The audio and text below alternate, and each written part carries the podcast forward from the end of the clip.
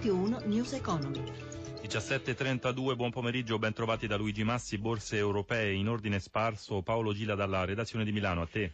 Buongiorno da Milano, si è appesantito il quadro per Piazza Fari nel pomeriggio, complice l'apertura e l'andamento debole di Wall Street con il Dow Jones che ora cede lo 0,20% mentre il Nasdaq accumula una perdita dello 0,70%. Milano si appresta a chiudere con una flessione di un punto e mezzo percentuale, male anche Londra in calo di quasi un punto, positive restano Francoforte più 0,90 e Parigi più 0,90. 0,13%. Tornano a essere venduti i titoli del comparto bancario mentre contrastati appaiono gli energetici con il prezzo del petrolio che si alza e oscilla ora per la tipologia VTI intorno ai 33 dollari e 50 centesimi il barile.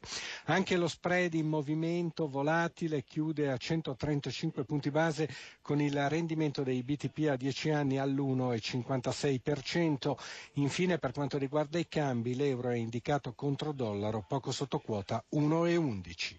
Grazie Gila, parliamo di conti pubblici. Stamane l'inaugurazione dell'anno giudiziario della Corte dei Conti, i margini di flessibilità sono stati già utilizzati, dice la magistratura contabile, ma il deficit rimane ancora sotto il 3%, mentre la spending review, sostiene il presidente Raffaele Squitieri, è un parziale insuccesso. Sentiamo Massimo Giacomini. Se si guarda allo scenario internazionale, il futuro non è poi così certo, anche se l'Italia è fuori dalla recessione. In questa fase, sostiene Squitieri, è fondamentale fornire impulso alla crescita economica e all'occupazione, avendo però bene in mente che i margini di flessibilità acquisiti in sede europea sono interamente utilizzati nella manovra di finanza pubblica per il 2016. In tal modo si mantiene il profilo discendente del deficit dei conti pubblici, che tuttavia assume una cadenza più rallentata, restando comunque al di sotto della soglia del 3%.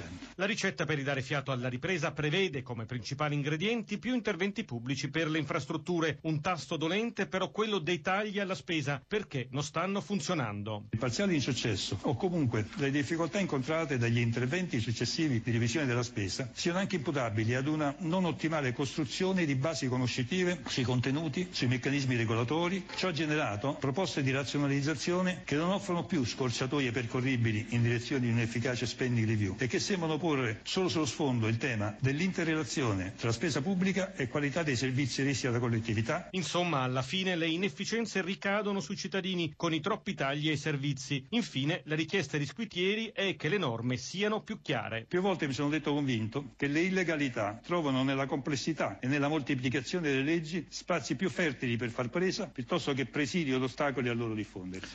Cambiamo argomento, domani sciopero e manifestazione a Roma dei lavoratori dei settori chimica ed energia, protesta indetta dai sindacati confederali, i lavoratori contestano la cessione di Versalis, azienda chimica da 4.000 dipendenti che l'ENI vorrebbe vendere a un fondo statunitense. I sindacati bocciano poi anche la cessione di quote di Saipem e di altre aziende del gruppo. Stefano Marcucci ha sentito Emilio Miceli, segretario della Filctem CGL. Ci preoccupa in generale il fatto che l'ENI abbia deciso di fortemente il suo rapporto con l'Italia. Questo è un grande problema politico perché l'ENI è innervata nel tessuto del paese. Vendere la chimica, immaginare una secessione lenta della raffinazione, perché così in effetti è, avere venduto Saipem e immaginare che Gas Power debba uscire fuori dal perimetro dell'ENI, tutte queste cose ci dicono che l'ENI ha deciso di allentare il suo rapporto col paese e credo che sia un grande tema politico. Voi avete dei dubbi anche sul soggetto candidato a comprare Versalis? Noi riteniamo che il fondo SK Capital